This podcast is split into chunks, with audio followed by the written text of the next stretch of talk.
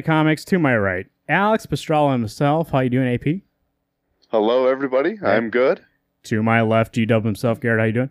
I'm doing good. Wednesday Comics Podcast. My name is Marvin. We're here to tell you comics coming out for July 1st, 2020. Also reviewing some comics that came out last week. Uh, and then uh, also talking about a comic book that came out a while ago. But you know what? We got to fill out the cast. You know, fill out the cast of books. And uh, and uh, this last uh, show I would say of the quarter before our uh, book club show. And then uh, we will start the next quarter with a new kind of book club. So keep uh, tuned to the end when we tell you uh, how to contact us if you've uh, read our uh, book for this week. And then stay tuned to the next week's show when we'll tell you what book we're reading for the next quarter. Um, I, I got something to say here, actually, guys. Not uh, kind of kind of book related. So, um, uh, Disney Plus. I talked about it last week. Having uh, having put on a bunch of Fox stuff. Um, and Spider-Man obviously is a is a character in the cartoon like animation kind of world. They own those rights still, uh, and so uh, my son's favorite superhero is Spider-Man, and so every once in a while we go, to, Disney Plus and watch some of the Spider-Man stuff.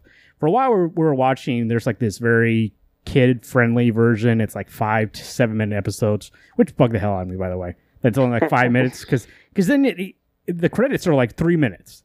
And so jeez. it's like it's like three. It is not like Netflix. Like it doesn't skip through the credits. It lets you watch the whole credits. So I got to reach for the remote every fucking two seconds to skip past the credits. Not, not that I sh- you shouldn't credit those people, but I'm just saying, hey, the episode. I mean, the credits as long as the episode. So, uh, anyways, and so we are watching that for a while.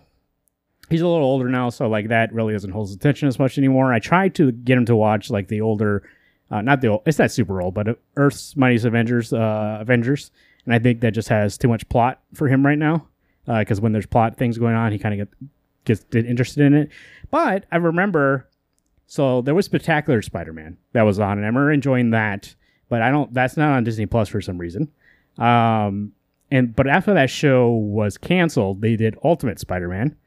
Uh, right before they did this other Spider-Man, which has horrible animation. Um, but Ultimate Spider-Man, I remember had uh, had good enough in, in, uh, animation that I could watch it. But I remember at the time being like, "This is for younger kids," and I stopped watching on TV or even attempted to watch it.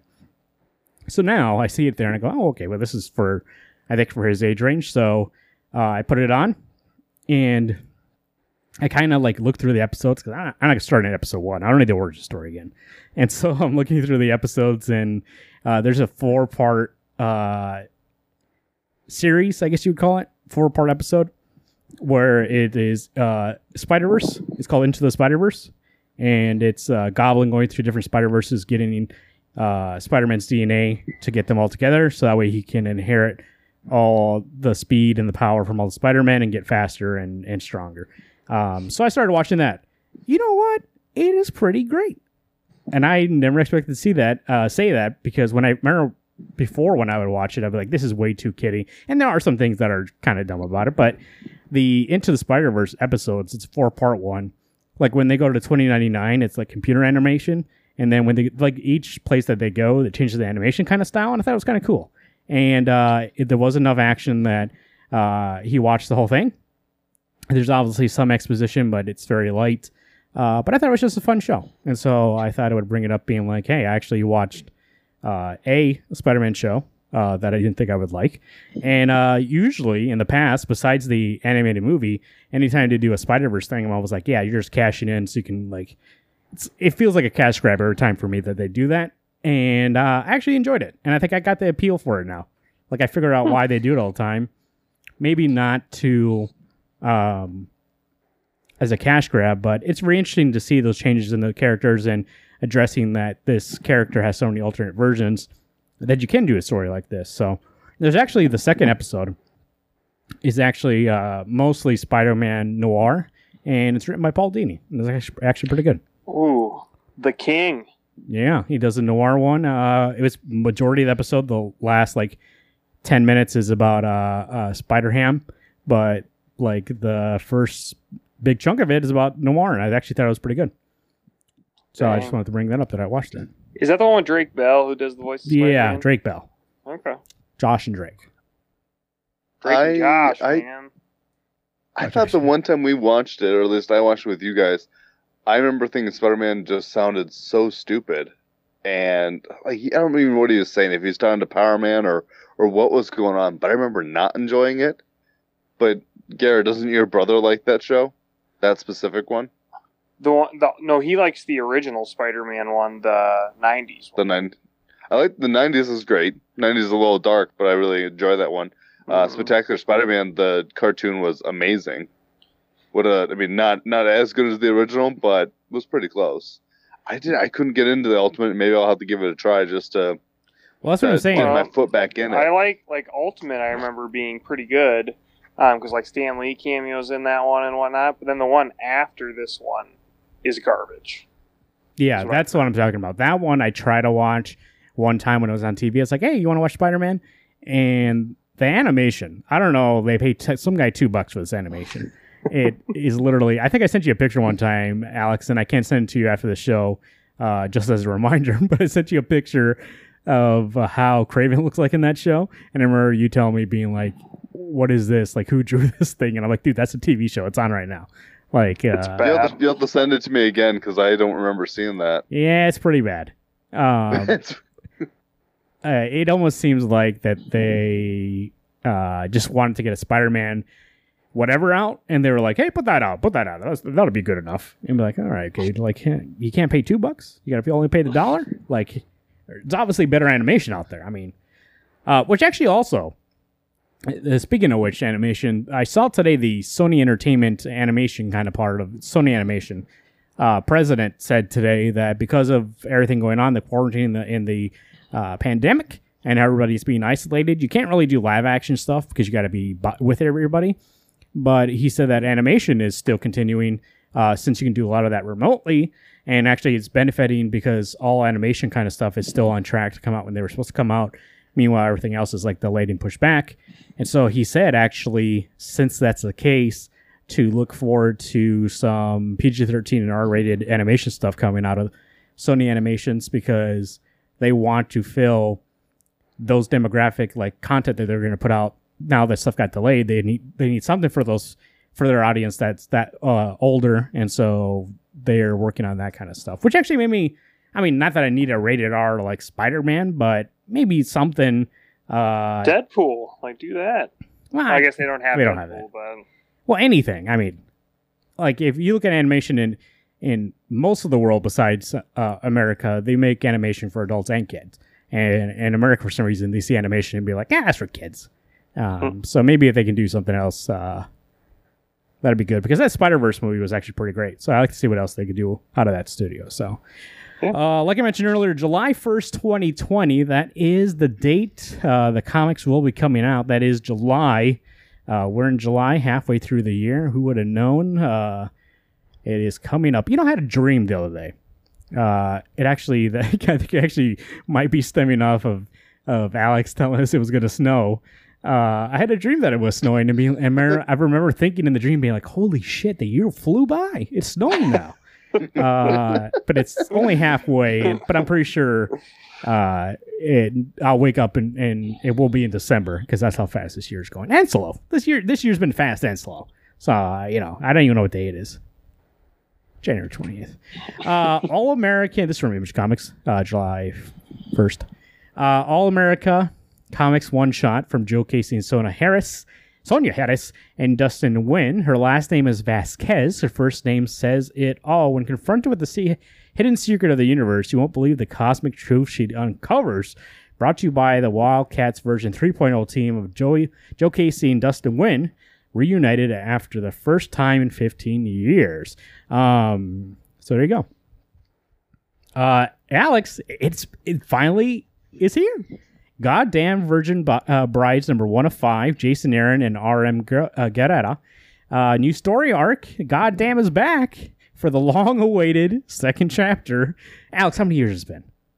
oh, it's gotta be what three? At least three. The long-awaited second chapter Oof. of the biblical noir epic Genesis 6 4. The sons of God came in unto them, the daughters of men, and they bore children to them. In the time before the great flood, the world world of man is a place of uh, wanton violence and unbridled depravity. Uh, but hidden among top a mountain, there's a very different sort of world, one without men. Here, the holy sisters of the secret nunnery live in paradise, a new Eden rearing their flock of orphan girls to embrace their future as blessed brides of the sons of gods.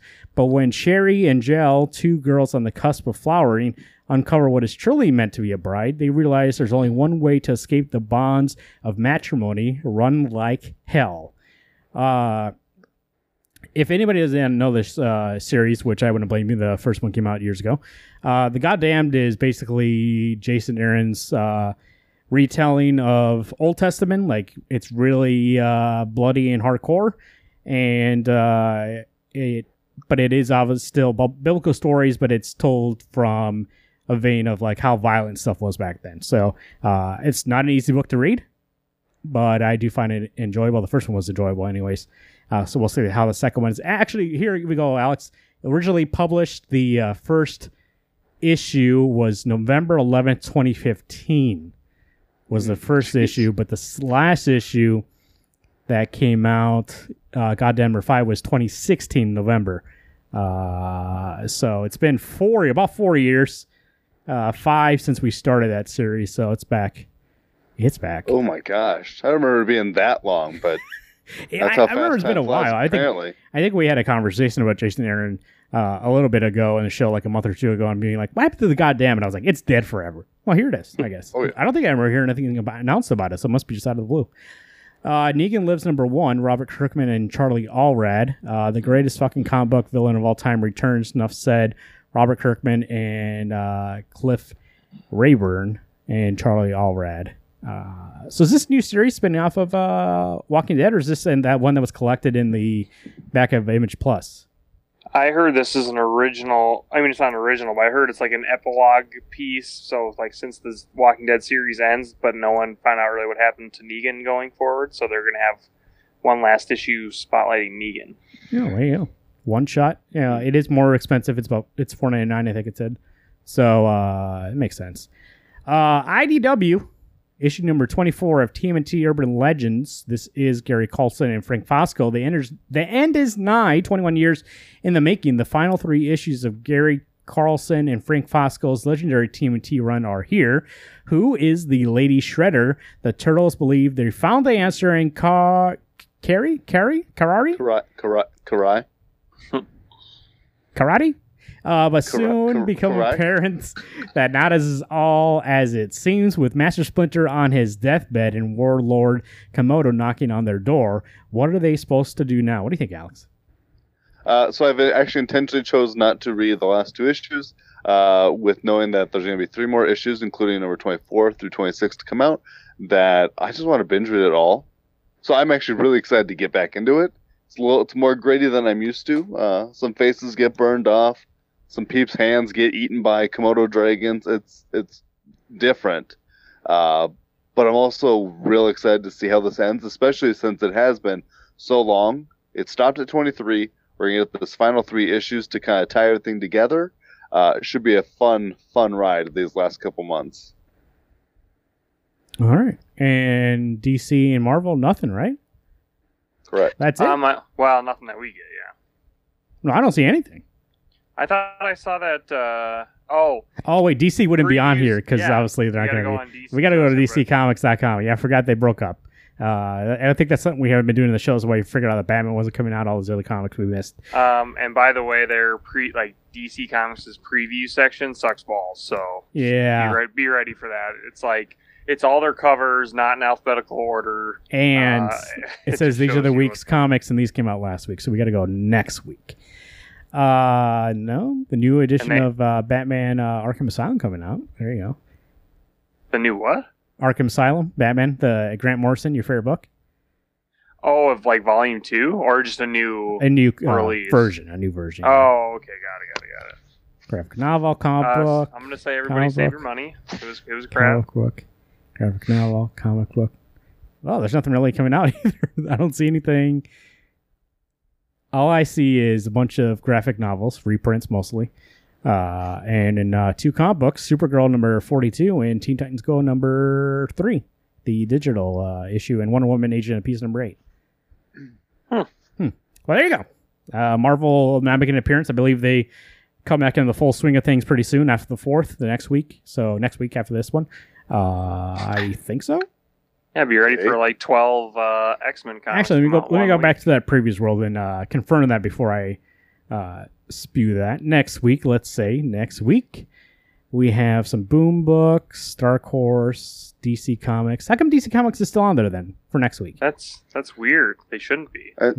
I'd say I, I keep seeing DC Comics on previews, so maybe they've just know- chosen to still help them. I mean, I promote know them, it. but I know it hasn't been accurate though, because like they were missing like all their Black Label stuff on there when those were coming out the last couple weeks. Because like Strange Adventures and uh, Death of Vic Sage, uh, they came out was it last week, Yeah. and uh, they weren't solicited on Previews World, Hmm. which is odd. Well, I saw Marvel have some books next week, but uh, not the big comeback like I thought they would. But then again, I think it's at the end of July. I heard. Yeah, but then also again, I remember they said they were going to kind of. It's going to be a while before the comics are, well, the way Marvel puts out comics, fifteen books a week, uh, because they're trying to stretch out what they basically missed out on putting out the last three months, and that that way they can ramp up and continue on. So, because they stopped production for a while.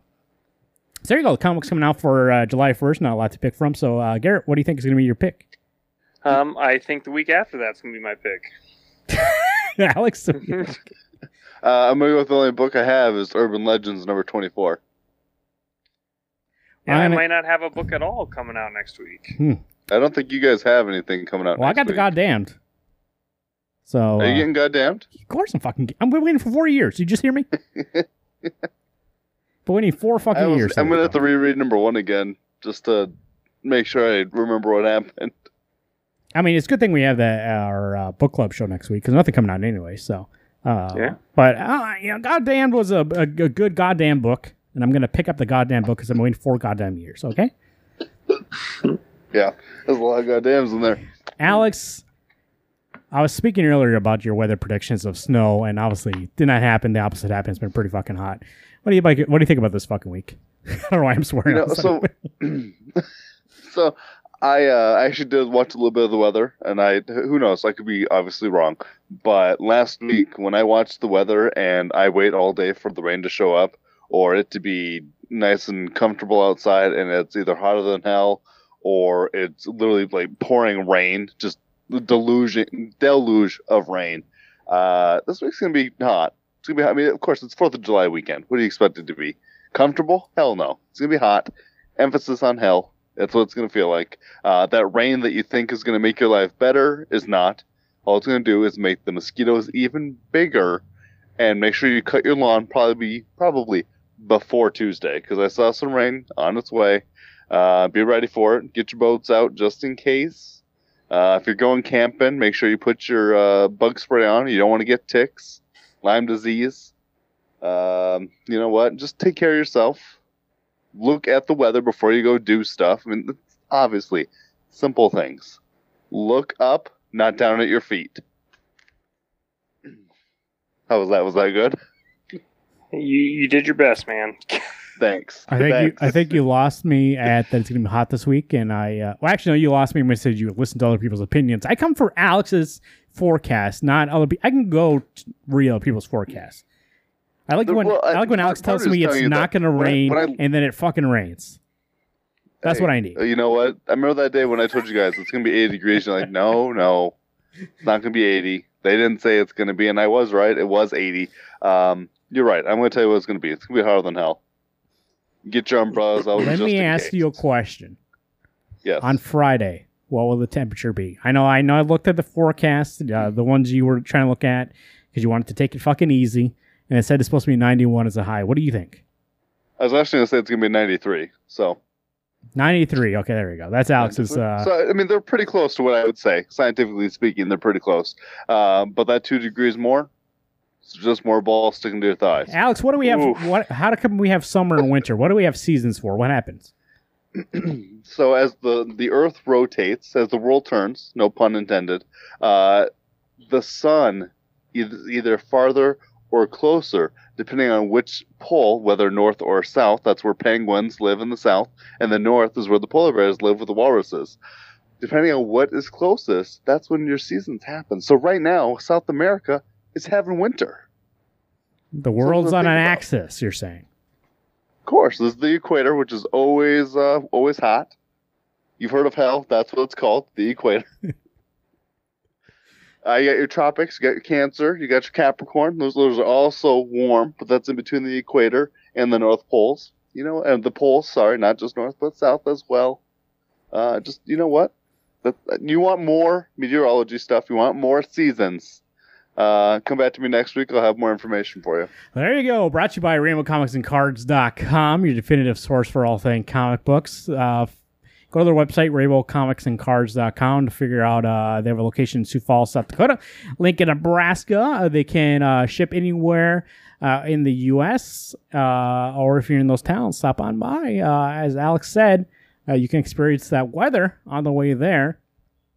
And uh, there's a lot of potholes right now. I know we used to talk about potholes, but not anymore. But uh, the roads are pretty bad right now. But it's a good thing uh, because of you know you would fucking think. Hold on, let me talk about something for a second here. This is only for our city, obviously. I don't know how other cities are handling this. You would think right now, when you got you know pandemic, not that many people are using the, the roads, you would fill in these fucking potholes.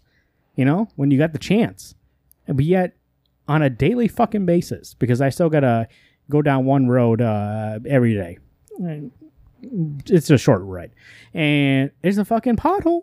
It's most of the fucking road. Uh, I can't avoid it, so I just got to slow down, make sure I don't. You think it's better to just speed through that shit or just slow it down? Uh, slow it down, definitely. I went an extra twenty miles per hour to hope to fly over that shit. Is that accurate to what what happened, Alex? Well, I was going to tell you. Uh, so I actually thought that if the hole is small enough to go over it fast, so that way your tire doesn't have time to set it. Well, what I was trying to if you go do is- too slow. I don't know if you've seen the Good documentary called "The Man with the Golden Gun," uh, or maybe it's "Live and Let Die." One of the two. Uh, it's "Live and Let Die." Uh, nope, it's "Man with the Go- uh, Man with the Golden Gun," I believe. Uh, where James Bond goes over a ramp and does a little loop de loop over oh a my river. God. That's what I'm trying to do via pothole, and I want to know if it's, if it's possible by going 20 more miles per hour over that hole. You know what? You know, you know what? It's it's you never know. It could be. You know what? I'm gonna say yeah, it is possible. Do it more often. A little more speed. Well, I have been doing it. Bump- And in You my know what? head, that's what I see what happens, but I hear something. I'm, and every time I just think, you know what, that's in my head with the noise I hear when it fucking hits the pothole. Uh, but I, I, it's probably not that, right? I'm probably flying over it. You know what, Marvin? I just say uh, live it, uh, live and let die, and you'll be okay.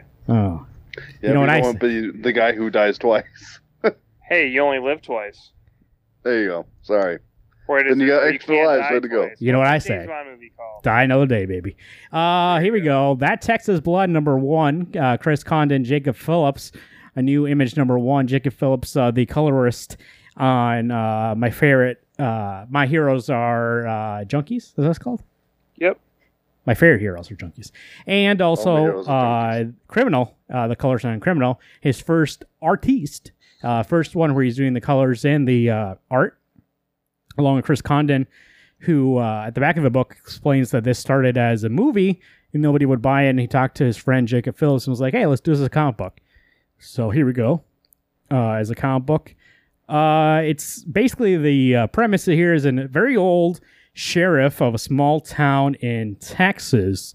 Uh, what's it, what town was that? Ambrose County. Memphis. uh, basically thinks he, he's 70, right? He's 70 years old. He, it's his birthday, and he thinks he might be getting too old for the job. You know, it's times have been changing, but he's still the sheriff of the town. He still has a duty to do.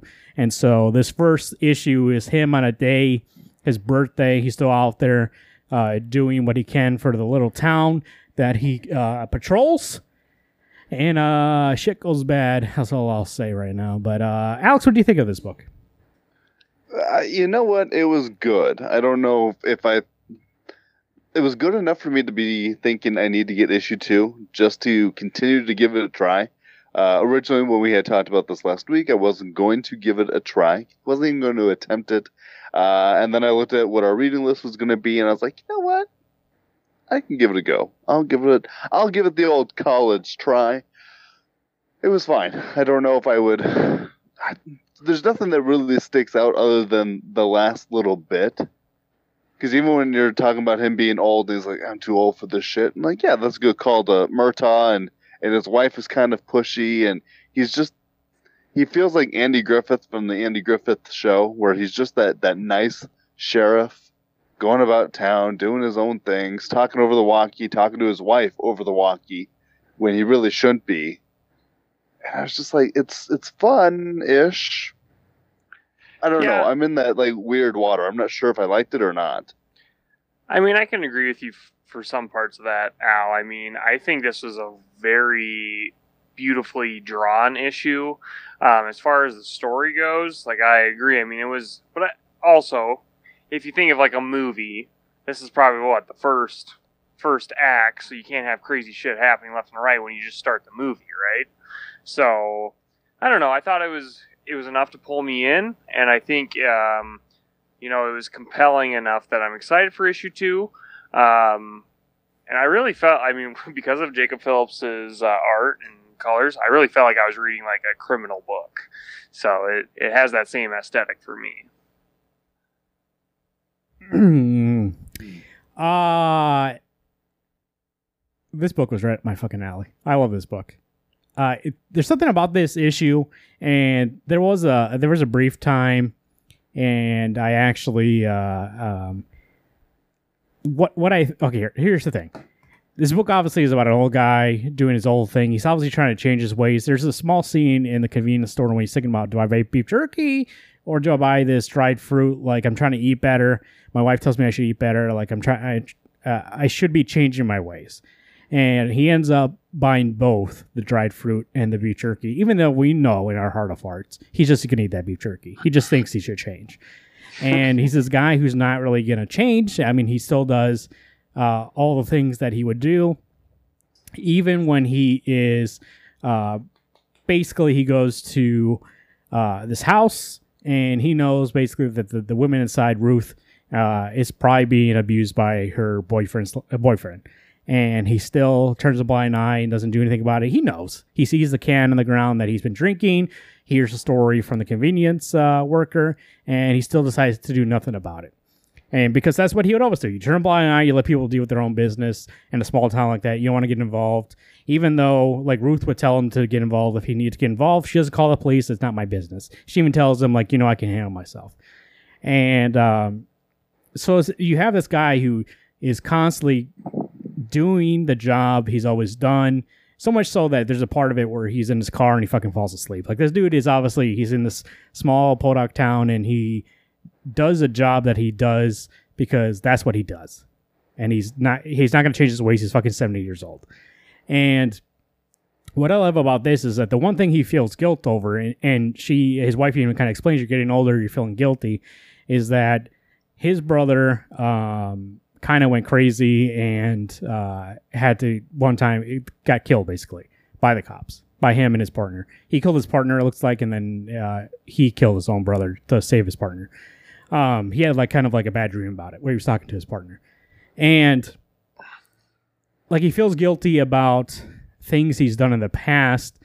Uh, and then at the end of this book, we see uh, Ruth's boyfriend speeding down the road and he pulls him over and he sees that he's gun in his lap and he goes, Hey, put the gun away.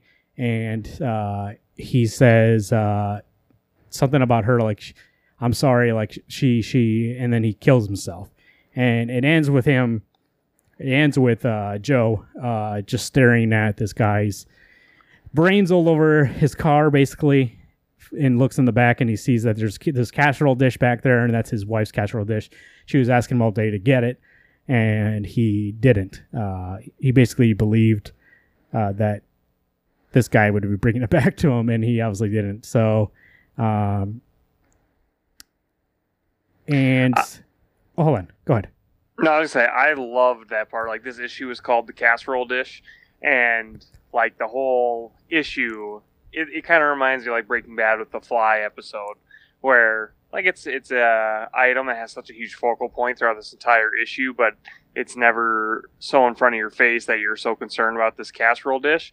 And the fact that at the end the casserole dish is just sitting in the back seat, like the guy murders his wife, probably is what we're assuming, and just still has the decency to put the casserole dish in the back of his car to maybe bring it over to the sheriff's house. I was like, Yeah, and he That's- that's obviously kills himself because he pulls him over and he sees the blood on him and he knows like I either kill myself now or yeah, I mean, he probably in his head was like I'll return this and then I'll kill myself. Like and he obviously doesn't get there. And at the end you see them at her house with uh, or uh, yeah, at her house. Um and then you see the gas station where she Ruth was working is all closed down. And then you just see the desert and he goes, Well, see, I thought it'd feel different. And he just thought like by the time he gets 70 like he thought he would be a different person but he really is just coasting through being this kind of guy and something about like this kind of story where you have somebody who uh, obviously was not i mean he's l- literally there's not much many cops to this town i mean it must be just him and somebody else uh, and there's like a dispatcher and uh, just like the small town kind of like this cop who obviously times are different now. He's too old. Not he's not only too old for this job, but he just doesn't have the mindset for this job anymore. The job has changed, and it's changed, and it's kind of went past him, and but he still has it in his blood to be like, let me. This is my job. This is what I do. But is he still good enough to be doing this? And that kind of story, at least for me, and uh, by reading the back matter, him saying that this basically was going to be the first third of that movie, and the second third, uh, two thirds, we won't see until he's ready to finish this book up. So now we're just kind of going to get um, this cop dealing with stuff in Ambrose County. For me, I mean, I find uh, where this can go is very interesting.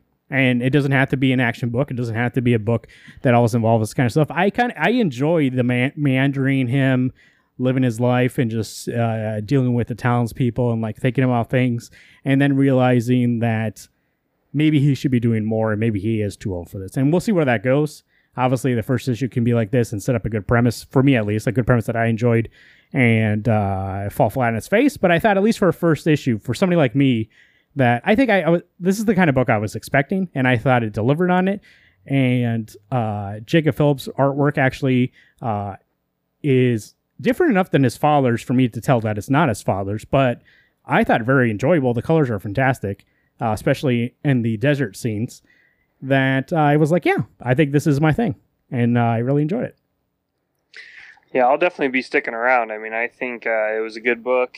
Um, the part where he, at first, I got a little worried when they did that little, uh, where he was sitting with his old mentor at the fire or his partner that got shot by his brother when they had that huge page full of text. I was like, oh boy, here we go. But it was actually enjoyable and a good story on those pages and kind of scary when that uh, skeleton was kind of showing up in the background. So, yeah, I think this book can uh, excite you in ways that uh, is pretty horrifying. Um, so it's going to be like a thriller, and I'm, I'm pumped. I think it'll be a good book.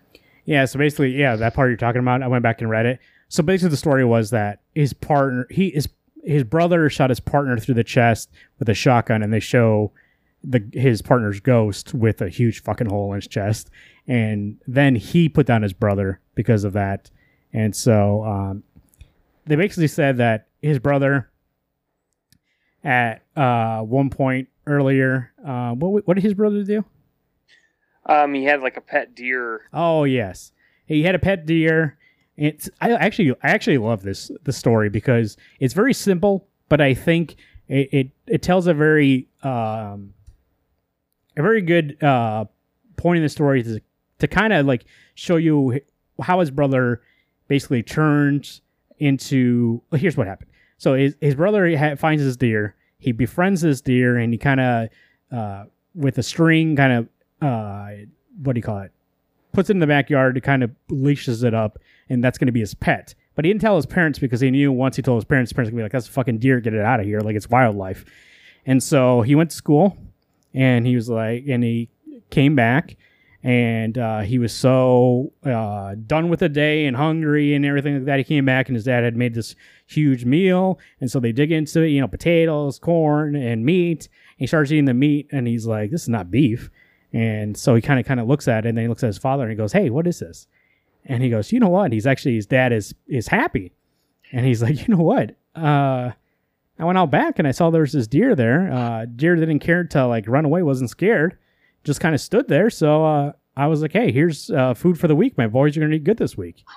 And uh, his brother fucking screamed because his pet deer's fucking dead. And he's been eating him, and he goes back to where he was strung up and uh, uh, not strung up, strung to the fence, and finds uh, the string and finds blood on the floor, and then kind of looks to his right, and hanging in the garage is the deer, all kind of stripped out for the meat and hanging there like uh, bleeding out. And he said his brother's never been uh, the same since then. And I think it's a very simple story to kind of tell you like my brother was this kid who like was the sweetest soul in the whole world. He wouldn't even fucking hurt this deer. He wanted to like protect this deer. He wanted to have as a pet. And like this is and he was basically lost his innocence and was made a monster. He ate what he considered one of his friends and his father killed him and he realized that at that day at that moment that the world is not so much innocent and that maybe he could have protected the deer if he wasn't so like so innocent and soft about it. And just like that simple way of telling that story, and then telling him like his brother snapped and obviously shot the police, and his own brother had to fucking kill him to put him down. The same way the fucking deer was put down, uh, and really, like, used to be this kid who wouldn't hurt a fly, just like the deer. And uh, I thought it was like a beautiful way being like, he th- like he became basically something that he never was because of that moment and then his brother had to fucking lose his innocence by killing his own brother and is it a cycle we'll see is he going to become this guy? Like he's obviously having these dreams he's having a hard time with it he's guilty but the guilt of it uh, is the same guilt that his, his brother felt when he couldn't protect that deer and now now his brother joe could not protect him and he turned into a monster and he had to kill him too. So uh, just like it's a fucking one page that whole story. And uh, I, I just thought, uh, it actually it's kind of like two pages, but um, uh, I just thought, like, like, like I'm saying, like these little small things, which uh, I believe this is Chris's first comic book, which blows my fucking mind. But uh, uh, maybe he did other writing work before this, but his first comic book, and he talks about in the past or in the back that it took a while for this issue to come out. They kind of lost funding, and they didn't know whether or not it was going to come out, and so they actually wrote a one issue comic book uh, that that's out on Patreon uh, that you can go purchase for a dollar. Uh, and I think I might because uh, I enjoy this so much. But the kind of layers you see in this book do remind me of uh, aforementioned criminal and these kind of stories and and actually kind of and it wasn't solicit. I know Alex hates it when they talk about movies, or was it Garrett? Garrett hates it when they talk about movies, but they said it's kind of like No Country for Old Men, it is. It really is this kind of Mhm. story about this old seventy year old sheriff where he's like, "Can I do this anymore? Like, did I? Am I able to do this?" Because once again, like he basically wanted to believe in the best of people. Same thing like his brother. Same thing like he was eh, before he shot his brother uh, with the guy and his wife Ruth, and then it turned out bad again. So really, at what point does he realize like the world is not so much innocent as he thought it was, because he lost his brother over it, and now this lady got killed over it. So where's he? How is he going to become, and what's he going to do in order to get over that? Or does he? Or does he just, you know, uh, end up dying at the job because he basically uh, uh, can't break that innocence or not? So we'll see. But Yeah, I'd give it a nine. I think it was a strong first issue, and uh, yeah, I'm excited for issue two. I thought it was a it was a good ten for me. But then again, also like when I was reading this, I had the inklings that I was like, I'm gonna enjoy this one the most out of us all, all us three. And not to say like, uh, and not to say that in a way that I'm better than you guys, but this is my book. Like this is the, this is the kind of stories that I enjoy. It's it, it, it just like literally every box that you could tick in a story that I like, this one hit it. So this was a ten for me. I'm gonna give it a seven. It was fine. I've had better. I've had worse. Alex, y- you know if that was a dog that he killed, you would give this a ten. No, I'm just kidding. You, would give it Uh, a, you get a zero, just like you did that. Uh, what was that book you guys used to read? Animosity. Oh yeah, yes, That, that, animosity. and that fucking dog died. So if I, like I read the deer thing and I thought, wow, that is disgu- it's a disgusting story. Uh, I kind of judged that that father for just going, oh, God gave me a deer tied to this fence. Okay, well, I would have kind of gone, oh, maybe that's not just a fair. Anyway, it doesn't matter. Um, Do you I think he? just- Sh- do you think he shot it before he stole the stream? Probably. It's on his own land. If I had a farm and there was a deer staring me in the face, it'd be like, all right, there we go. Adios. I mean, uh, Oh. not to say that Garrett would do this, but Garrett goes deer hunting, and so for some reason, when it was like strung up, I was like, "I wonder if that. Do you string it up in the garage, Garrett? How do you clean these things? Uh, we used to. I mean, if you don't take it to a butcher, you can hang it yourself. Oh, that's right. You take it to a butcher, but you can even do it yourself. I mean, if you have the tools and time. Right. I mean, like that's what I'm saying, Alex. Like for you to give it a seven, fine. This book could have been like a, like like the things that I liked about it. I know there's aspects of the story that I know you guys uh, usually don't enjoy, um, but for me, like this is it. Like, uh, and, and you know what? Might shit the second the second issue might be shit. Third issue shit. But for a first issue, and, and I think a lot of things in my head are like, where's this gonna go? And I think a lot of the excitement comes from that, and a lot of what I enjoy is the setting up of that. And if it doesn't go anywhere, we always talk about this always in the show. Like if you don't land the ending, or even that, or even uh, to take off of that, like if you don't land the second, third, fourth issue, and the first issue is the only thing that's ever good, well, anybody can write a beginning of story and, and make you think it's going to be good. Uh, not anybody, but most writers. Um, but it really, how do you sustain that, and how do you how do you keep building on that to make it good? And we'll see what happens. But for me, good first issue. What else? Uh, hey, uh, Alex, didn't you read something on your own? I did. I What did did. you read? Batman '93. Was it uh, Tynion the Fourth and who's the artist? I don't know. Hey, I'll see if I can find it quick so I can tell I'll you. find it. You go ahead and talk about that. Uh, so okay. Hey, You know what? The sad thing for me when I read this is that I loved March did the art. Gil March. Guillem March did the art. Hmm. I uh, I read '92 like a week ago, and I loved it. I thought '92 was such a a strong, strong build up to what this book was. Gillian gonna be. March. and then I get into 93 and it picks up the pace of like it takes a step back. So all that hard work that 92 had done building it up, I really really really hated this issue and I I, I wish I, I'm I'm excited for when Garrett reads it so either he can confirm or deny that this was not good. So you got Catwoman is talking to the under broker and and outside of the room that she is in, Harley Quinn is fighting um, Punchline, and Punchline's giving this whole big spiel about uh, just garbage. Like honestly, Punchline probably is the strongest character in this book. You got Batman who's finally met the designer, and I'm like big whoop de doo. He pulls out a sword. They're gonna have a cute little sword fight, and I just don't care. Like, I just I real the realization for me, and I'm realize I'm not telling you much about the book. I hate this book. I want to like it, and I just can't.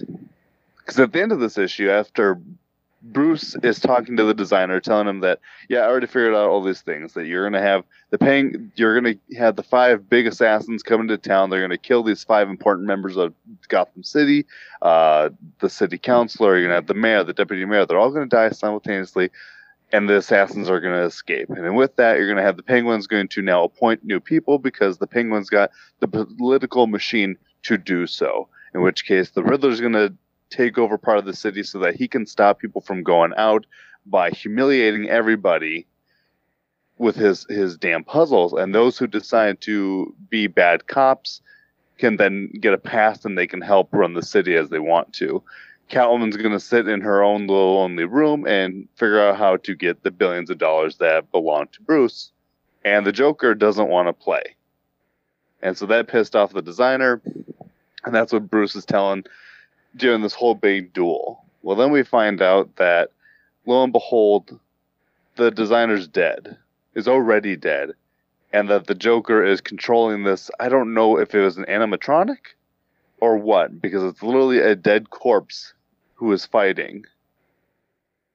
And inside this throat is is the Joker talking. Hmm.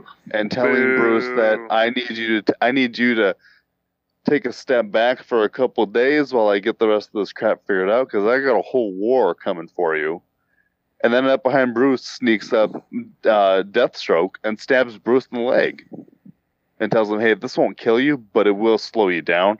Uh, but if you pull the sword out, it will kill you. So you probably need to have Lucius Fox get a medic down here so you don't bleed out." And I thought, really? Who? What? What the hell? That's like grounding it in like so much unbelievability that it's like that doesn't sound too good. And so the other prop, the other thing with if Harley Quinn fighting Punchline is Punchline must be super freaking speedy. So they're duking it out. Punchline's got her knives. Uh, Harley has her hammer, and somehow Punchline sneaks up behind her, slits uh, Harley Quinn's neck, throat, and asks her, "Do you have anything snarky to say?" And she's gurgling on her own blood. And so, uh, yeah so, uh, so there, i mean there's there's intense action but the promissory note of bruce now is essentially stuck to the floor and i don't know where i don't even remember where he is at so it's like okay are you actually going to get medics there or are we going to see some random bat gadget where he pulls the sword out and freezes his own blood to keep it coagulating and how are you going to bring back someone whose throat has been slit unless you're going to now turn uh, Harley Quinn into a mute, which would be a mind-boggling. I just I read this issue going, I don't think I care. I mean, Marvin, I think you did the right thing jumping off this book. This was like a four. No, that's too high. A three. The art was okay, but the story just seems to be jumping from, oh my gosh, here's a really big thing that we can do that's gonna blow everyone's mind where then there's the person like me who's like, my mind is not blown. Now I'm just pissed that you keep dicking around with this book. And I know that that Tynion can write an amazing book like he has with Something Killing the Children and his Detective Comics run. And I can't believe that it'd be seven issues of him being on this book and it hasn't gotten stronger, that we keep beating the same dead horse. Can No we can we dead. can we maybe think you like you just said, Alex, the detective was fine. Uh, he has his own book, something's killing the children, and that's great. Actually, fantastic. You both said it's fantastic. And uh, somebody who uh, we know we've known to do fantastic work. Also, Tom King, his Batman maybe wasn't the greatest, at least uh, some of the arcs. Um, and for you guys, uh, most of the second half. Uh, maybe the issue is not these writers. Maybe there's an editor at Batman that needs to fucking go. like That's maybe what it sounds like at this point. maybe they're pushing Mm. shit on these writers. Maybe they're changing stuff, and uh, maybe that's why you have so many people like Tom King, Scott Snyder. They're like, you know what, I'm done with Batman. You know, the the character that they wanted to write their whole fucking life. And uh, I mean, Tom King fucking got kicked off the book basically uh, because maybe um, who knows? Maybe he said, "Hey, can I just fucking leave? like I'm done with this book." Like uh, I don't know. At this point, that's what it sounds like. Like you said, these are good writers. James Tynion the fourth is a good writer, and uh, he's wanted to do a book for like this for a while. Obviously, we this detective run was fantastic, but at the time, maybe Detective he got a little more leeway on it because he was using characters that weren't Batman. He was more mostly focusing on the whole group, a group of people, and so he got more leeway to tell the story he wanted to tell. Even and even that point, I remember there's a couple issues of Detective we didn't enjoy, but most of them were good um, to a point. And I actually remember there's after certain point, uh, no, actually his whole run we liked. Uh, there's a couple issues though, but but even still, like it's a lesser book. Uh, in their mind, in in in uh, DC's mind, even though it's the legacy book, uh, and so they can do more with it. I mean, that's where Scott got his uh, start was on Detective before he moved over to. And actually, if you think, if I think about it, what you were saying, Alex, is like they keep just like doing this kind of complex, like let's see what's gonna happen, let's do this, like it, kind of pushing just to push. And I think back to uh, Scott's detective run when it was uh, Dick Grayson as Batman and how great those issues were, but they were simple. Like I don't. There's one thing about any kind of story, not out of any medium, not even just comic books, but people think to be good equals complex. People think like if I'm gonna make a good fucking book, it's got to be like I got to fill out like this whole Bible sto- or story Bible that's like all complex. There's all these mysteries and like there's all this like who who's this and all this stuff. It's like, but you can tell a simple story and tell it in such a great way that I don't need all that stuff. Like make it more about the character, make it more about. Uh, but I think a lot of emphasis is put on plot. A lot of emphasis is put on story over character work, or even uh, to a point that uh, you were saying, uh, Alex. They put a lot of emphasis on surprises or mysteries and then can't fulfill it because you know the whole the only thing they know how to do is saying hey i got something to show you and then you see and you're like yeah well like is that it and you go yeah but uh, the, the build up to it the the mystery that's what you were excited for like that's what i'm going to catch you with this but no no no you also got to land it like you can't just like hey there's something behind the curtain and then when i get back there you're like hey it's nothing like i'm all excited fulfill it anyways we were also Kinda. what did you give this book for I'm I'm gonna give it a three. For me personally, it's a three. It's not. I. I know that, and you're right. It probably isn't the writing team, but that's who I'm holding accountable. Going, I wish that it, and maybe they are sticking up for their own writing style. Maybe they're like, no, this isn't what I want to tell. I hmm. realize editor makes the decision of what what gets printed and what gets rearranged or what gets rewritten, which is unfortunate because I don't feel like this. This doesn't feel like a James Tynion story but he's just credited with maybe it's just a script. Who knows? I'm just I want a better Batman, and I don't feel like I'm getting it. And so, who else am I going to scold other than the wonderful writer? Well, I know because he's the face of it. So I mean, they push. They always push the writer like the face of it, like oh, James Tynion's taking over. Uh, actually, James Tynion, they really they did, they did a little push. But when like Tom King takes over or Scott took over, they made a big deal about like, hey, who here's on who's on the book, and uh, and maybe at a certain point you got to understand that uh, like the editors who hide behind the scenes, they're supposed to be kind of invisible, but at this point, it's got to be somebody else. Like we can't keep blaming these writers who are doing great work everywhere else, but somehow they get on the fucking Batman book, and then it's like, hey, what's going on here? This is not the same person I was reading. Uh, maybe that's why, because it's somebody else. Who who knows? We'll, see. But um, speaking of Batman, uh, me and Garrett uh, read a book called Batman: The Smile Killer, uh, one shot by Jeff Lemire and Trina Sorrentino and uh, Jordie Bellaire. Hey, did Jordie do the colors for the for the for the Joker Killer Smile? I thought. Uh, I oh, thought yeah, I think yeah, she did. Um, so we get this story, which uh, is told in two different timelines. One when Bruce is big in Batman. I mean, older in Batman, and another one Bruce is a kid, Brucey. Uh, Brucey. Um, and he's watching his show, Mr. Smiles, and uh, that we had from the last series.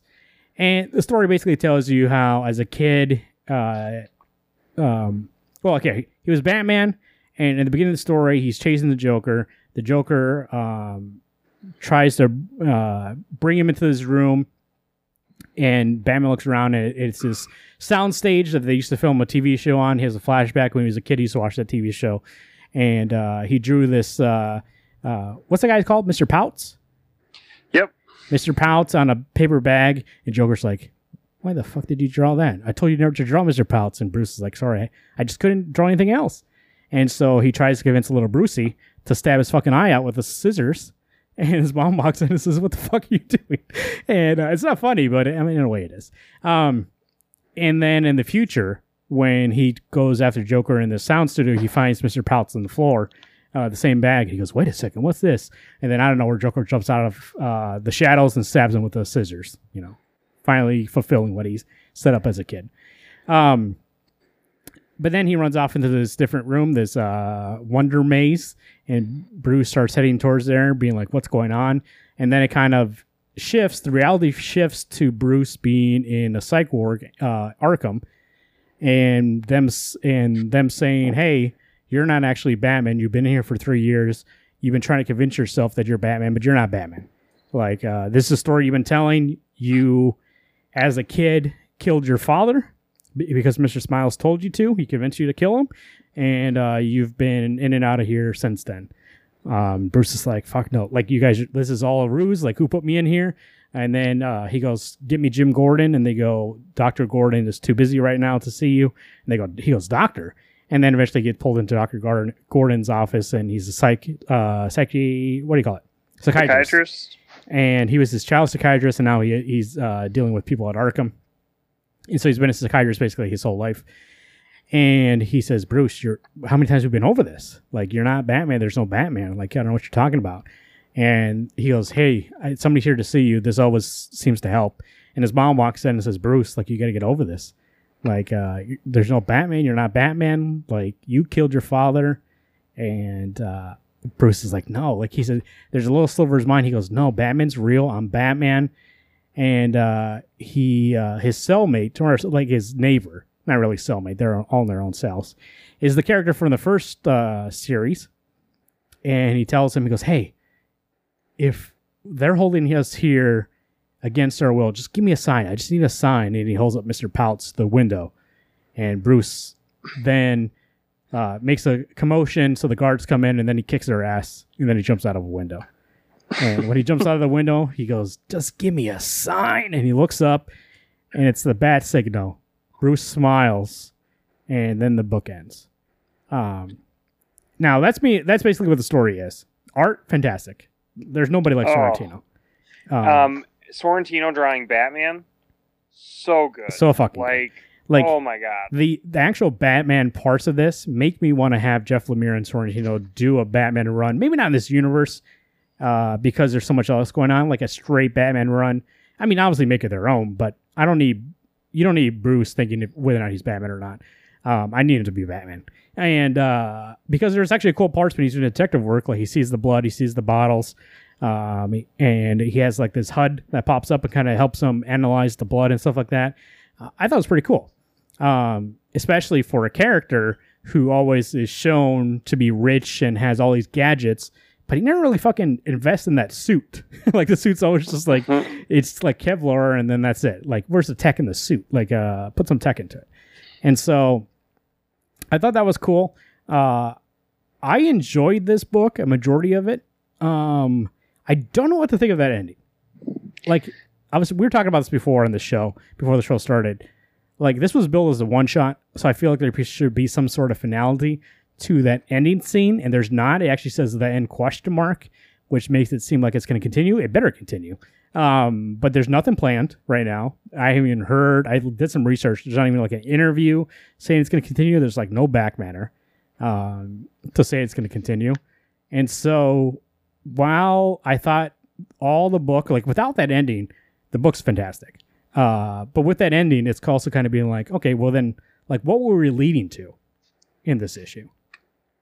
Yeah, I mean, it kind of lowered the first series in my eyes a little bit because you know you see all these characters that you just played with, and then now you get to this book and it's like, oh wait, now we're gonna we're gonna go down this rabbit hole that Batman might be crazy, that Bruce Wayne might be crazy, and I'm just like, oof, that's kind of like prolonging something that could have just had a nice like ending, like Joker trying to confuse Batman and Batman being too good for it like there's a one page spread that I think is just beautiful where Bruce like finally like accepts he's like no I'm Batman no matter what lies they tell me and there's this beautiful spread of Bruce is in his cell staring up at the ceiling and then there's a inverted image of him as Batman staring at the moon.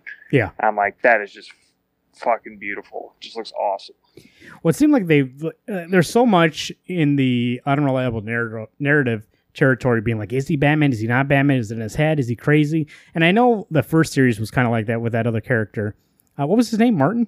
No. Yep. Yeah, I think it is. Um, And so there's so much about that with that one, but then eventually we figured out that he was crazy, and, and Joker does something to him to make him convince him that uh, that uh, he still was living with his family and he was going crazy when he already had, you know, killed his family and stuff like that. But um, so I thought since this was billed as a one shot, we would have that kind of finality of him being like, is Batman crazy or not? And at least to a point where I could be like, he could see the bat signal, which I think I think it's meant to be. Uh, by the way, also I, I was checking. I haven't checked Twitter yet though, but I was checking. I was just checking around the internet to see if anybody's talking about this book. I haven't seen anything.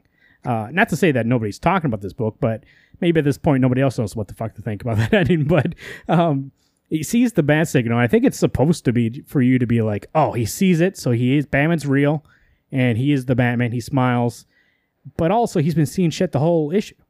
He literally thought he was the Batman, and then he woke up in the cell. So like, I can't even believe he got out of the cell and jumped out the fucking window. Like, I need something, some sort of grasp of reality to be like, what is true and what is not. And I know that's the point, but what I'm saying is, if it's part of a series, I can forgive that because eventually we're gonna get there. But it's billed as a one shot, so I should get some of that. Give me a little bit. And also, if it's billed as a one shot, but it actually turns out to be a bridge between series one and two, uh, you should should have the second part announced already. So that way I can be like, okay, that's good. Probably we're gonna get into that in the second one. It's gonna be more about Batman, but there is no second part announced. I have a question mark. It says the end question mark. It doesn't even say find out more in the upcoming series or anything like that. There's not even like it didn't even have to have the end. It could just be him looking at it and it could just end. And I would have been like, okay, I guess there's gonna be a second series. But to say the end question mark, uh, for me, there's something inside me that's just like it feels like a cheat to be like f- to live inside this reality that we don't know what's going on and then never to find out what's going on. Yeah, that kind of worries me that we'll never get a. I mean, I'm sure those two will be able to tell another story, but and in this world, but I'm like that is concerning if there's nothing announced for it. Maybe they're waiting till October, you know. Who knows? I mean, obviously, I mean not obviously, but they can't just end it here. like I need something more Yeah. than this. I mean, it's gonna be like this. Imagine this. Spoilers for Six Sense, where uh, he says, uh, you know, I see dead people, and at the end, he realizes that he's dead because his wife is like, uh, drops his ring. He's like, "Where the fuck's my ring?" And then the movie just ends, and you're like, "Is he dead though?" Like, I don't understand. Like, there's not more context to be like, "Yeah, all the shit you saw, he was dead." Um, not that I need that, but I also need you to be like, I need somebody else to confirm that this Batman is Batman. like, obviously, I can't trust him. I don't know what's like if he was injected with some sort of serum or if he's going crazy on his own. If he always was crazy and like the little kid thing, like if that's actually reality that he went crazy as a kid and always thought that he was this Batman character. Um, but then actually, it doesn't make sense. Why would Joker hate Mister Pouts? Like Mister Pouts came from somewhere, and that's the Batman. Even when he was a little kid, Mister Pouts existed, and that was probably like put in his head to make him think he's crazy. And so I don't know. Like I said, enjoyable. I'm gonna give it a nine. It was the art's fantastic and the story is good, but that ending for me really. I don't know what to think about it, and it almost kind of sours it for me. But then again, the rest is fantastic. So Yeah, I'd give it a nine too. Um, man, I I- yeah, Sorrentino and Lemire, if they could do a Batman book of any kind, I'm in 100. percent So it, it was fun read, but yeah, ending not so great. you know, you could probably give me a couple weeks and I'll probably be like, yeah, it's fine.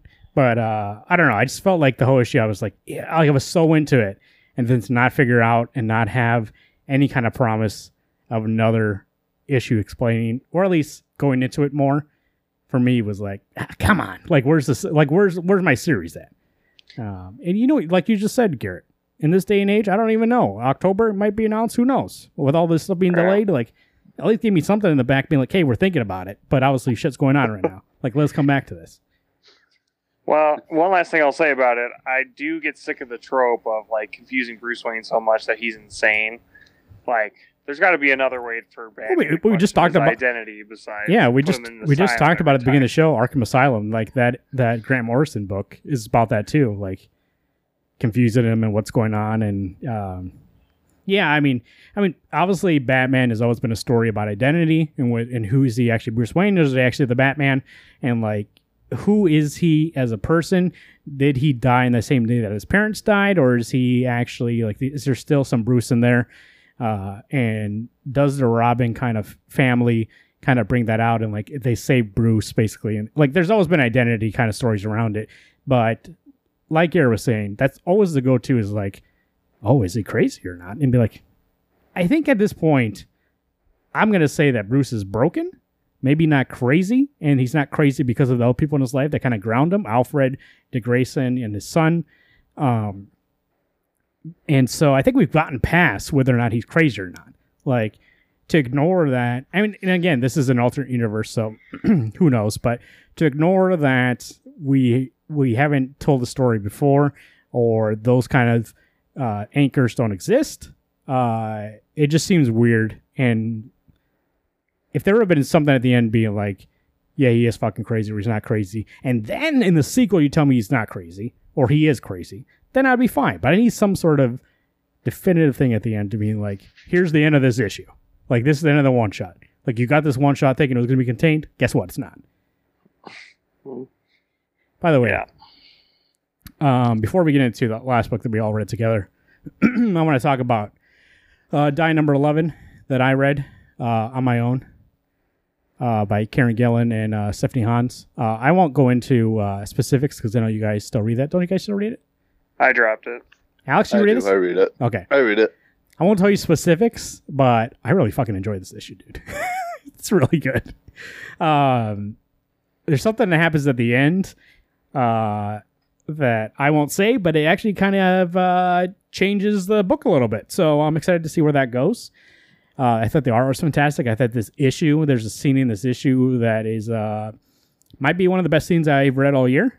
Um, but uh, uh, it's a re- nice book and uh, I do see online it gets a lot of praise from readers, and so I like that it has that audience out there for this book uh, because um, it also is it's like a, a book that has its audience, but also is kind of under the radar, and uh, I actually really do enjoy it. Um, I know for a while, I think all three of us were like, eh, "Where's this book going?" And then it got there. Uh, we talked about issue ten uh, when it came out like four months ago, um, but for me, I really enjoyed it. And actually, this issue made me want to reach out to uh, mutual friends of ours that like uh, D and was like, you should be reading this book. Like, this is really good. I mean, it's eleven issues in. You should like you can pick up two trades of it right now. And if you want to, they're actually on Hoopla the first two trades, so you can catch up uh, all the way to issue eleven uh, in uh, a couple hours. Maybe not a couple hours. I don't know how quick you read ten issues. How quickly you read ten issues, Alex? I don't know, probably about two hours. Well, a couple hours. There you go. And then you could go buy number 11. So uh, it was good. I thought it was a nice uh, eight. Solid. Solid eight. There's only one thing I I've always had this grape, and I'm always going to have this grape. I don't know why. And it's a good thing they have that character thing in the beginning. But um, Ash and um, not Isabella. What's the other girl's name? Ash and. no, it is Uh, Isabella. Is it Isabella? I don't know. two of the female Which- which characters I cannot fel- I can't tell apart in the actual art. Like in the beginning part where it says their names. Here, let me go to the beginning part where it says their names. You're like, yeah, obviously they look different. But then, oh, Angela and Ash. I know they're sisters, but I can never tell. Be like, well, who are you? Um, but I think I'm eventually gonna get it.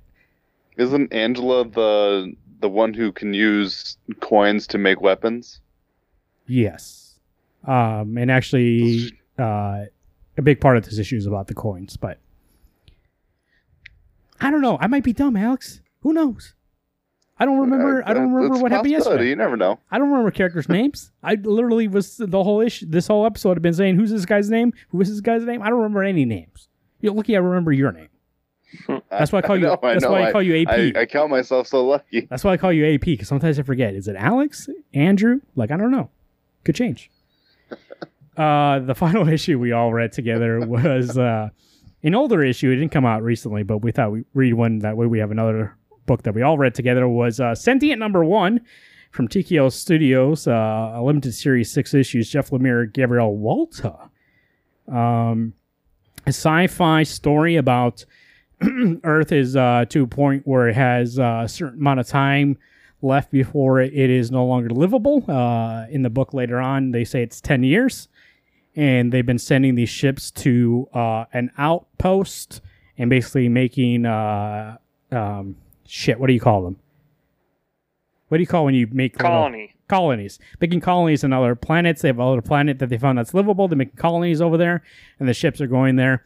Uh, but there also are separatists that say, you know, fuck everybody who was running the Earth before. They brought that shit down. They're the ones who destroyed it. Uh, we're not going to listen to them anymore. And these are our colonies now. They're not their colonies. They're trying to overtake the government on that planet. But the story we're reading takes place on a ship that is going there and they're about to pass into the blackout zone where there's no communication because it's like a radiation belt and there's going to be no communication with earth or the uh, colony. And so uh, we most of the first half of the issue is setting up for them to go through it. Today's a big day. We're going to go through the blackout. Uh, we're almost there, all excited, and then they go through the blackout. And one character we've seen the whole issue, which, by the way, actually, the uh, interplay between uh, one character whose daughter's birthday it is, and should. I'm going to go again. What's the character's name? The the character who has uh, Um, Wu, Wu is the one. Wu has the daughter. is it Amy? So Wu is the one who has the daughter with the birthday, and then Kruger is the other mom Okay, so Wu and her daughter with the boy. or ha- like I like the uh, you see them having a good day, having cereal, watching cartoons, and then it kind of goes back to Isaac and his mother Kruger um, eating in silence, eating a shake, not even fucking breakfast, like they're eating like a protein shake. Uh, she slept with her gun. Uh, she asked her uh, AI to wake her up at 6 a.m. on the dot, but she was already fucking up, like she never slept. And you kind of get this feeling that something the fuck's going on. And uh, there's a point in which earlier on the story, when they're talking about those separatists, that Sanchez around the table, uh, this guy goes, you know what? They might have a point though, because you know Earth government fucked that up. So why should they be in charge of the colonies? And she looks over at him and goes, "Do you really believe that?" And he goes, "No, no, no." He like he gets embarrassed about it, but you could tell in that moment he's like, "Fuck it, should he be with me? Like maybe he'll be with me when this happens." Because when they go into the blackout, Kruger uh, overrides the AI that's controlling the whole ship. Uh, Val Yep. overrides Val and s- basically puts a virus on her that she can't do anything. Uh, puts on a mask, opens up the bridge to space, or opens up the vents so all the oxygen is taken out. Uh, slowly killing everybody in the bridge, and she goes out of the bridge to go get her son. And when she's going to get him, she shoots the daycare worker who's in charge of the kids. And as she's walking to the kids, though, Wu gets the override key from the captain, twists it, it says delete all your uh uh what's it called? Uh, what? Protocols, yeah. Delete all your protocols, back to zero. The only protocol you have now is to protect those kids. Protect them in any way you can and kill Kruger. Kill Kruger to stop her from taking those kids. And she says, okay. And Kruger, before right before she's gonna uh if was she gonna kill the other kids, she's gonna do something. Um fucking gets two big robot arms through the fucking chest, and Val saves the day. By the way, in front of these fucking kids, traumatized for fucking Yeah. That's the thing about in this whole issue. I was like, he really because if you look at uh, Wu and her daughter, who were fucking happy at the beginning, and then you look at Isaac and Kruger, and how like they're- they have bags in their eyes, they look so depressed, like they they know bad shit's gonna happen today, and then when the kids, not only that part, but then later on they brought to the bridge, and they see their whole fucking family all their parents dead. Uh, also, the emotion on their face for Walta style, which it's not a, a, a um, knock against Walta. He doesn't have the most realistic style, but those expressions really do come through. And uh, anyway, so Val basically then you start hearing uh, Wu's daughter talking and was like, "This was the day we uh, met our mother, not our real parents, but we met our real mother. Uh, we met our new mother, Val." And uh, since they died before they could make new protocols, the only thing that Val has in her protocols now is to protect those kids. And so now we set up for a story where the ship and the ship's AI only objective is to protect these kids, and these kids are the only people left alive on the ship. So, uh, what do you guys think of the first issue of uh, Sentient? I was, Awesome. yeah, I was shocked. like I, I went into a thing like, oh, this will be an interesting sci-fi story.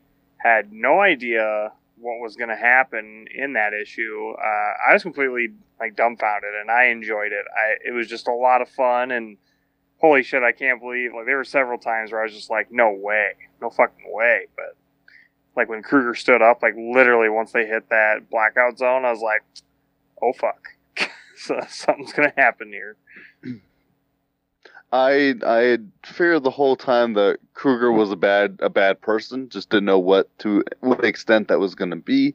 Uh, and then when she had taken over control and told Val to open the ducts, and she's now killing all these people so slowly, I I I was just I my brain couldn't even comprehend what I was reading. This book was so scary, in a I could really see people becoming that kind of evil. And a part of me is that I'm playing Last of Us right now. Uh, I had just finished number one, started number two, and it's just to see how how evil some people can be. Kruger fits that style. And when I, I actually, I honestly thought Val was going to be like Hal from 2001: Space Odyssey, where she's going to be bad, and that's why I thought that was the sentient part of it. And to find out that she is now their new mother, and that her whole job is to take care of these kids. I mean, I'm so excited to get into issue two when that time comes. Uh, I loved it, loved it, loved it. This was excellent. You know, actually, this company releases issues digitally, single issues, but uh, trade wise, they only print trades. Uh, so there's no trade for me to buy digitally. So this is maybe the one book you gotta pull the trigger on, and uh, for me to get print, because I think they print trade uh, per request. Like they don't just have a bunch of them waiting around. And so you have to request them from the website and then they'll send it to you. So I think actually, no, I don't think I saw them on Amazon, but I saw them on their website. Um, but yeah, I, I, really enjoyed this. And to a point, like to Alex was, was saying, it's almost a horror book where it's a sci fi horror book where we find out that Kruger is probably the worst of humanity uh, at that point because I mean, she obviously has different views than them, but really, this is the best way of going about it, especially killing everybody on that ship. Um, but then again, the robot turns out to be the hero when so many times in past media, uh, uh, the robot is the bad guy. Terminator 2001, you could go on for a fucking ever. Um, uh, Terminator 2, 3, 4, uh, 5. Uh, is only 5? Yeah, I think it's 5. And um, so like you, you like Alex said, your your your brain's kind of programmed to be like, oh, AI bad. Like it's gonna fucking gonna. This is what the bad guy is. And for that, Jeff Lemire to use have you seen AI in the past and kind of turn it on its head and be like, no, this AI is gonna be good and actually save the kids. And now this AI is like their savior. I thought was yeah, like Alex said, it's it's almost refreshing in a way where you're like, I want to see what happens in the story now because I've never not that I can recall. I'm sure there's stories about robots that are good. Bicentennial Man, AI. Um, Vision. That's really good. Which one? Vision. Bicentennial Man. What? Is Vision good? He kills a guy. Spoilers. Well, who hasn't? um, uh, but for his family. But um, spoilers. Uh, but then again, like Alex said, I don't think I've ever seen anything in space, sci-fi on a. On a it's different, and uh, it's so Walta's art mm, fantastic. Uh, Jeff Lemire, obviously his second book, we've talked about it tonight, uh, and uh, satisfying. This is how you do it ending Jeff Lemire. I'm just kidding. um, uh, unlike his other book. Did we read three Jeff Lemire books? What did we read? No, no, two. Just two. No, just two. Um, the guy puts out so much fucking content. Slow the fuck down, Jeff. How many books you got to have? It's all it's all good. It's it all is good all good. Content. It is all good content. But I'm just saying, I'm worried for the man's mental health. Actually, he does have a system down. He works eight hours and he's done, which will, you know, anybody else does. So he just knows a way to make it productive. Um, it's fantastic. I'm going to read the rest too. Uh, now, whether that's me buying the issues individually or going to get that paper trade, either way, I'm. It's going to get read. It's only a six issue series. Uh, it's a, a studio that actually, uh, a couple months back in March, uh, three months, uh, when this whole pandemic thing started and people started getting like they shut down production on comics. Diamond said, "Hey, we're done." Uh, TKO was one of the groups that said, "Hey, we're still gonna we're gonna make a fund basically and kind of pay out the comic book shops and kind of help them out. Uh, anything that they order from us, like, will uh, refund them if they want to get back. Basically, doing the right thing at that time made me like this kind of uh, studio, TKO Studios. And actually, I told the guys at that time I was like, we should re- review a bunch of their books just as like a thank you for doing this kind of thing during the time. But so not only is the studio it does doing good things, but I think judging by this first issue that we read from this publisher, uh, definitely lets the uh, the writer and the artist do whatever they want. Uh, issue did not hold back whatsoever, and uh, it kind of makes me excited to not only finish this, but they have some other series that look interesting to me from other creators that I've read before, and uh, makes me want to check those out. So I thought it was great. Uh, as Alex said, you've seen it before, but you haven't seen it yet. Is that what you said? a solid nine for me. I'd give it a nine. Also, I'm uh, super excited for issue two. I'm still in shock from that ending. I was just like, "Damn, that's that's fucked up." Uh, I'm gonna give it a ten. I actually thought this book was such a mind blowing phenomenon for me that I couldn't give it anything less than ten. Do you know what, Alex? You got you say that, and I'm, I'm thinking right now. Now when you're saying that, I'm going through my head and being like, what could have been different? You're right. I think so. Especially, I really do love that breakfast scene because it kind of goes back and forth between what they're doing, like their wake up routine, and you can so tell, like, if anybody was paying attention, not us, but anybody on that fucking ship, you could tell that Kruger was not in the mind space. She was off, obviously like worried and out of there. And the way to set that up, and like when Wu meets her and was like, "Hey, what's going on? Big day today," and she's like, "What? Excuse me?" And he's like, "Yeah, we're going to the blackout." Oh yeah, yeah, you're right. Um, like all that shit, you should be like. But obviously, at this point, like you're going to a colony, you don't you expect everything to go ship uh, tip top, tip top. How do we say? Good. and uh, um, tip top. What, what's that saying? Tip top. What? Uh, ship shape? Ship chop. Tip top. And uh, tip top. And Tip uh, top shape. tip top shape. And um, and it doesn't. Like it almost is uh ignorant in the same way that like almost proves Kruger's point that the this government, this government that you're so used to do things a certain way, like maybe they shouldn't be in charge if they didn't notice this fucking lady obviously was about to shoot them in the fucking face. Uh, by the way, she didn't have to shoot that daycare worker in the face. But that, like Alex said, this proves how fucking evil she was. Like, she, But she, but she even says it. She goes, "Clark, I don't have to kill you, but I've already killed everybody else. Might as well add to the pile." Apparently, she was like, Heck, I can't risk that you're going to influence the children, but I'm going to influence them as Carlin for life by shooting you in the fucking face. well, you know the only thing is that so all the other kids probably think of uh, Val as the hero. I'm thinking Isaac just made a new villain, a new a new nemesis for his life. He just watched his mom get kind of torn apart. Uh, here's Johnny from The Shining, hatching that door open. Which actually does make me think whether we get a time jump in this series or if it stays as with them as kids. Uh, and that's another aspect to it, which makes me excited to kind of delve into it and see what we get. But uh, fantastic, fantastic. Um, Walta, what, hey, what weren't you guys reading? Aren't you guys reading a book that has Walta art besides the Vision book that we were way back? Uh, thought you guys reading He's on book. something, but I don't get it. I thought maybe Garrett gets it. Is he on that Strange Academy book? Oh yeah, but that issue one literally came out before. I was just looking at that. It came out before the pandemic, and now it's like uh, issue Oh, two that's is on. going to come out sometime. Uh, issue two, That's, I right, that's actually the, that's the Skottie Young Malta book. Mhm. Okay. actually issue two I saw is coming out next week. So Hmm. there you go. Oh, perfect.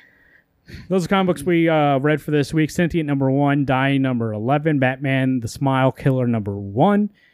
Uh, Alex, what did you read? Batman 93. Batman ninety three. Uh, that, Texas, Blood, number, one. and uh, is that it? I feel like there's one Yes. more. Nah, I'm just being. You talked about Spider-Man life story. Oh, I didn't With actually. us. With you guys. Uh, uh, before we end it here, Spider Man Life Story number one, the 60s, I read by Chip Zdarsky and Mark Bagley. Um, and two things I wanted to say about it briefly. Um, I put this off for so long. Like, I didn't read when it was coming out, even though the premise uh, intrigued me. I swear we reviewed this on the show. We, I, you might have, but I didn't talk about it because Really? I haven't read this before.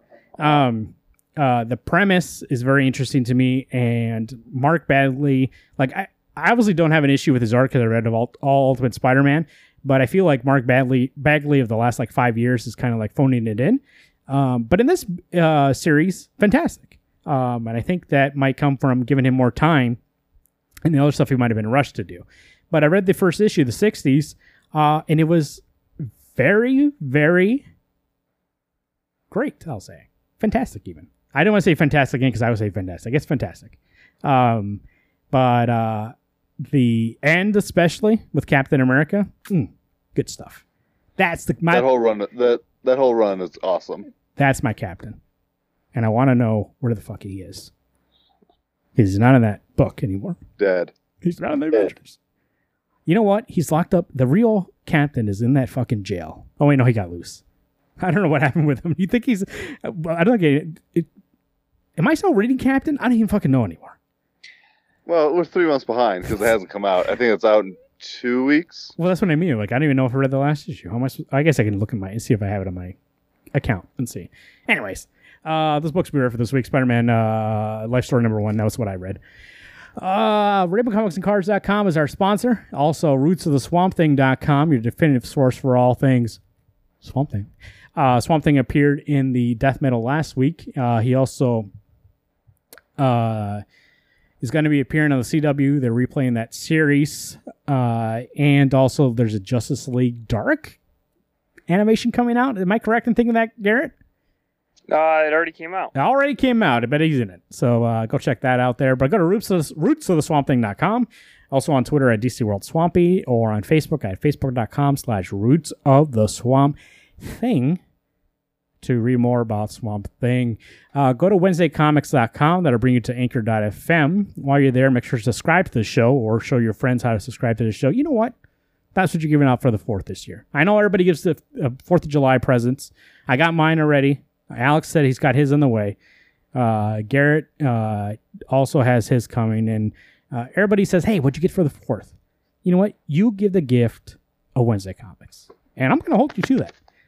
Uh, when you're there, also make sure to click on the link that says website because that actually bring you over to the merch page, which you can get a new Wednesday Comics podcast, uh, t-shirt, mug, uh, face mask, whatever you want to do, pillow, scarf, no scarves, and uh, whatever you want to do, go ahead and get that there.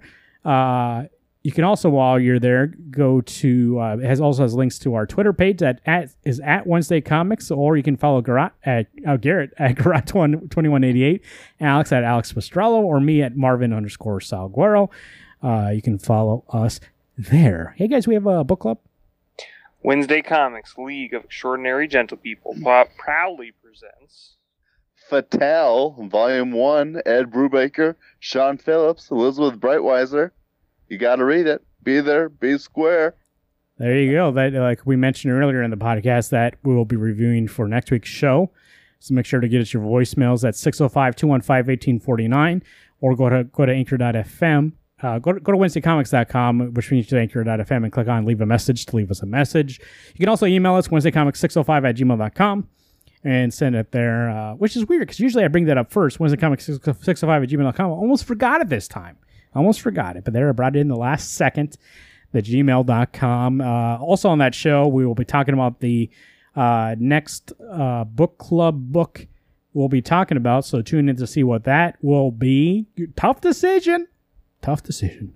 Uh, but we'll see what it will be. It's my choice for that next quarter. So which next quarter ends what? September? I think so. Oh, October. Damn it. July, August, September. No, October. Beginning of October. So uh, uh, we'll review that then. Uh, so tune into the show to see what I pick and also to hear about Fatale, Volume 1. As uh, Alex said, Ed Brubaker, Sean Phillips, and Betty Breweister. Uh, guys, great show. Great comics this week. Actually, it's probably the most comics I've read for a show in forever. Uh, I actually went above and beyond and read one on my own, which never happens in this show. A two on my own. Uh, but I was just so excited about getting comics. You know what? Actually, I'm going to be 100% honest that Texas Blood made me be like, I want, I want to read more comics, and so that's why I read those two and was like, let me read these. And turned out Die was pretty good, and that uh, Spider Man book was pretty good. So you know what, those three, and then Sentient, uh, made me have a good week. Batman also, like I said, most of it was good, except for that fucking ending. Why can you just tell me? Is Batman crazy? Alex, what do you think? Is he crazy? Yes. Yeah, of course he's crazy. Can you he imagine? dresses up like a bat and goes out at midnight, beats the shit out Hey. of some people. Most of them play don't even have a comic. Alex, imagine you play that Arkham Asylum game, but the whole game is the Scarecrow levels, and then you never see anything else. that, that was his. I jump off the building too. you jump off. By the way, Garrett, don't you think if you actually jump through a window like that, you would be cut to shit, wouldn't you? Yeah, absolutely you would. But he just smiles at that bad signal. I was like, he, I'd be bleeding out. That's why I knew that wasn't true. He's still in that room. He'd be bleeding out on the floor. He's even got a suit. Come on, Batman, you crazy psycho. crazy psycho. If I saw Batman on the streets, I wouldn't believe that he was a savior or my hero. I would shoot him two times in the chest and say, This man's crazy and he was attacking me. And I would throw him in Arkham. Two times in the chest, obviously, with uh, a Nerf gun because I'm not violent. So, you think you could make a Nerf gun, Nerf bullet go super fast that it would knock somebody out? No, you would you would shred the. No, Alex, I'm going to look it up on the internet and somebody's done the experiments and I'll get back to you next week. the only way you could kill someone is if you literally shot them I in the mouth did I while say their mouth did I say kill? they choked to death. Did I say kill? Nerf I said dart. knock out. I said knock out. I didn't say kill. No killing. I heard I heard kill. Yeah. I heard. Knockout, KO, TKO. That's that studio. My name is Marvin. I'm Alex. I'm Garrett. Hey everyone, stay safe and keep turning those pages.